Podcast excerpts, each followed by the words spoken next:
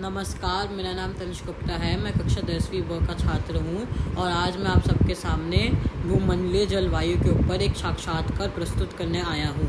भूमंडल क्या है? सौर जगत का वह ग्रह जिस पर हम लोग निवास करते हैं। जलवायु किसे कहते हैं? जलवायु किसी स्थान के वातावरण की लगभग स्थायी दशा को कहते हैं। जलवायु मौसम का का ही एक व्यापक रूप कहा जा सकता है। किसी बड़े क्षेत्र के तापमान वायुदाब आर्द्रता वर्षा आदि के कम से कम 30 वर्षों के औसत को उस क्षेत्र की जलवायु कहा जाता है। जलवायु में परिवर्तन होता है। उसका कारण क्या है? पृथ्वी के चारों ओर ग्रीन हाउस गैसों का एक परत है। यह परत अधिक ऊर्जा सोख रही है, जिससे तापमान बढ़ रहा है। इसे आमतौर पर ग्लोबल वार्मिंग का नाम दिया जाता है।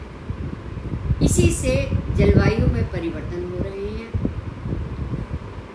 ग्रीन हाउस गैसों का उत्सर्जन, यथा carbon dioxide, sulphur dioxide, methane आदि के उत्सर्जन से उत्सर्जन में वृद्धि औसत तापमान वृद्धि का एक प्रमुख कारण। पृथ्वी पर हमें क्या क्या परिवर्तन दिखाई दे रहे हैं?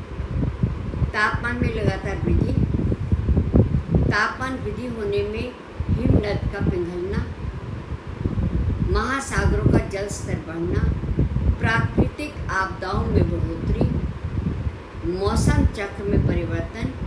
जलवायु विस्फोटक विस्फोट होना। जलवायु परिवर्तन से निपटने हेतु हमारे देश में जो प्रयास किए जा जा रहे हैं, कृपया उन्हें समझाएँ। राष्ट्रीय सौर मिशन सुस्थिर निवास राष्ट्रीय मिशन, राष्ट्रीय जल मिशन, हरित भारत हेतु राष्ट्रीय मिशन, विकसित ऊर्जा दक्षता के लिए राष्ट्रीय मिशन, जलवायु परिवर्तन हेतु राजनीतिक ज्ञान पर राष्ट्रीय मिशन आपका बहुत बहुत धन्यवाद। आज आपसे बात करके मुझे भूमंडलीय जलवायु के बारे में बहुत महत्वपूर्ण जानकारियाँ मिली हैं।